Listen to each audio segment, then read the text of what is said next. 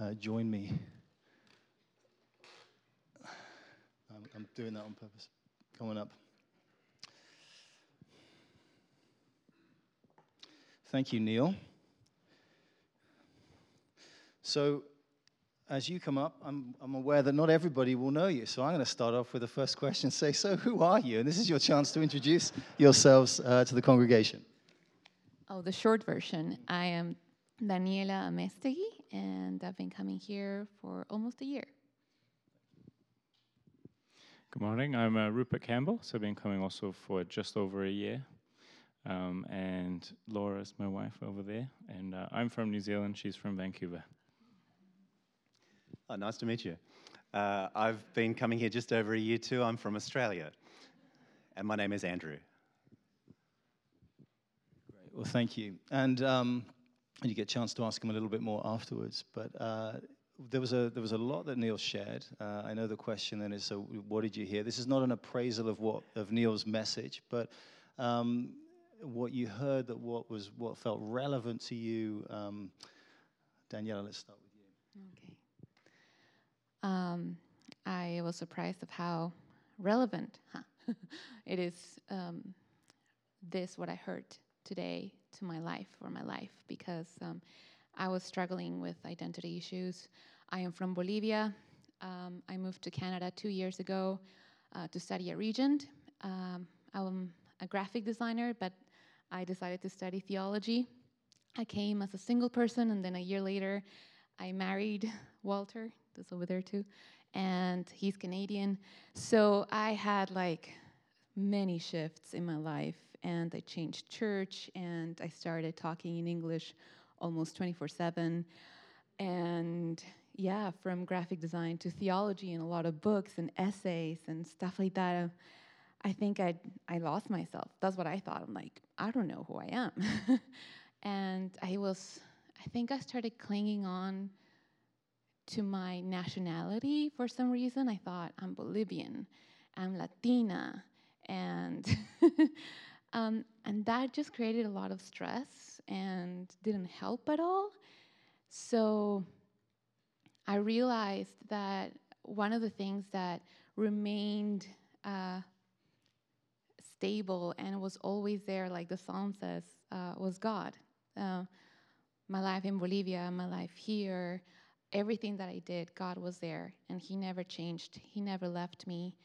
And um, just hearing what Neil said, I resonated with that so much. Like, yes, He was there anywhere I went. And even when I was angry and frustrated, He was still there, hearing everything that I had to say. Um, so, yeah, basically, that my identity is shaped by my relationship with Him was the thing that resonated with me the most because other things can change and they do change. Life is about that. Uh, but that's, that is stable. Your relationship with God is a stable thing, and He's not going to leave you, and He's going to tell you who you are in any circumstance that you go through. so Yeah, I really relate to that as well. Thanks, Danielle. So I spent about a third of my life in New Zealand, a third in Europe, um, between England and Germany, a third in the US, where I felt called to study Chinese and go to China. And so I also went through this long transition of um, what I, I I don't think you realize you're in identity crisis and that's what you're searching for, but I think fundamentally most people, if not all, go through that process and I always identified as a New Zealander, but as, oh, I hadn't spent that much time there. I spent most of my time as an alien, and I ended up going back um, uh, when I was about 20, and I went back to my hometown for six months. Realized there was nobody my own age, and I ended up going to the Chinese church. Um, so I did Chinese, all Mandarin, became a Christian in Mandarin, and I realized we're part of something bigger. You know, this it's not. Uh, and that's what really spoke to me about the sermon was you're part of a bigger picture. You have these trappings of identity. You have these trappings of image, and then it all just isn't that important. Um, they're part of our daily life, um, but what's really important is is the bigger picture and that deeper relationship. Um, and I'll save the second half of what I'm going to say for the next question. well, both of those statements really resonate with me. Um, I've been here for 10 years, and uh, certainly when you immigrate to a country, uh, you have a lot of challenges when you first start, and identity is one of them, especially, I guess, as a woman too, but especially as a man when you're working, and the work opportunities that you have left are, are different now, and uh, men do, or we do, tend to identify who we are by what we do. The first question you ask a guy is, oh, what do you do? Um, and so that has been something to loosen more and more. I tried not to be too identified by my calling, my work earlier in life, but it's always a, it's always a challenge. And um, I think that this idea of God searching us, I have experienced that, and He searches and says, Really? Are you really sure that that's your identity? Uh, are you sure your identity is in me? Not really. You are still relying on that part of your character.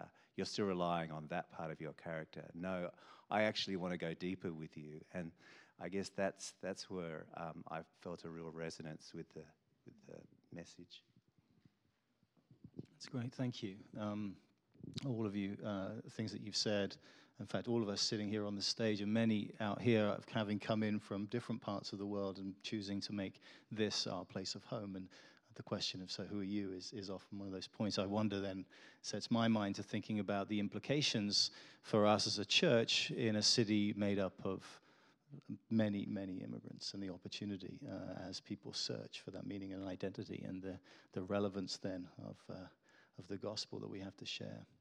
Um, so, what do you do with this uh, that you've heard and all that the Lord has stirred up? Um, where do you take it?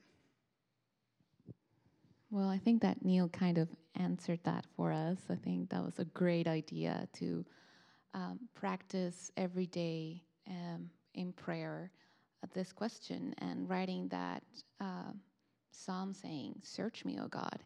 I love that. And I was already thinking of doing something similar because I think as humans, we tend to like cling on to something. And I was holding on to like, oh, I'm Bolivian, or I am not this, rejecting things and like trying to hold on to other things. And I think that was a, a mistake. Uh, I think now the challenge for me is in those moments, or not even waiting to like you're in a crisis, just every day try to have this uh, relationship with God and let Him tell you who you are and that you are loved and who He is too. So I think that's what I'm um, going to try to do. I think that's a challenge for all of us, and I'm really grateful um, that I got to hear it today. So thanks, Neil.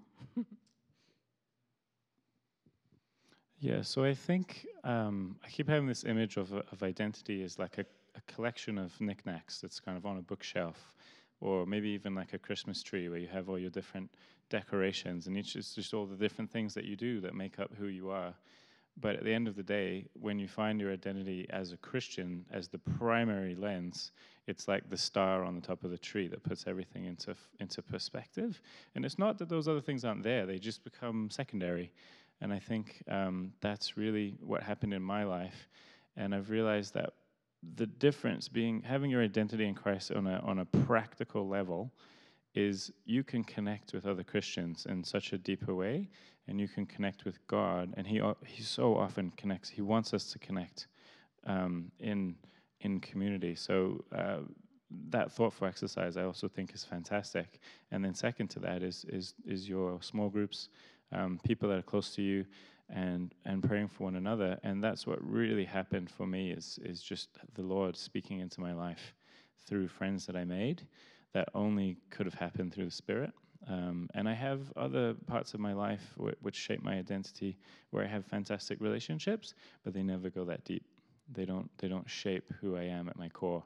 It only stays kind of this level. That's true. When I go back to Australia and play cards with my non-Christian buddies, um, it's not deep. As soon as I came here, uh, or as soon as I am with my Christian buddies, it's deep. Um, but I want to say thank you, uh, Neil, because I guess the psalm is ultimately great comfort. It's not all up to me. I don't have to be in control because there's so much that I can't control. In fact, nothing really. Um, and uh, it's a relief. Um, and I think of I, one of the pictures, that verse where it says, You hem me in, you lay your hand on me. And I just remember my dad, it's, a, it's just a, a picture uh, when we would have a photograph. We had six kids in our family. And when my dad put his hand on my head in the picture, I felt loved. And, and when I saw that, I thought, that reminds me of dad. Um, he loves me. He really loves me. And that was your refrain through the whole thing. I am and I am loved. And ha- what a great uh, message. Thank you. Thank you. Thanks very much.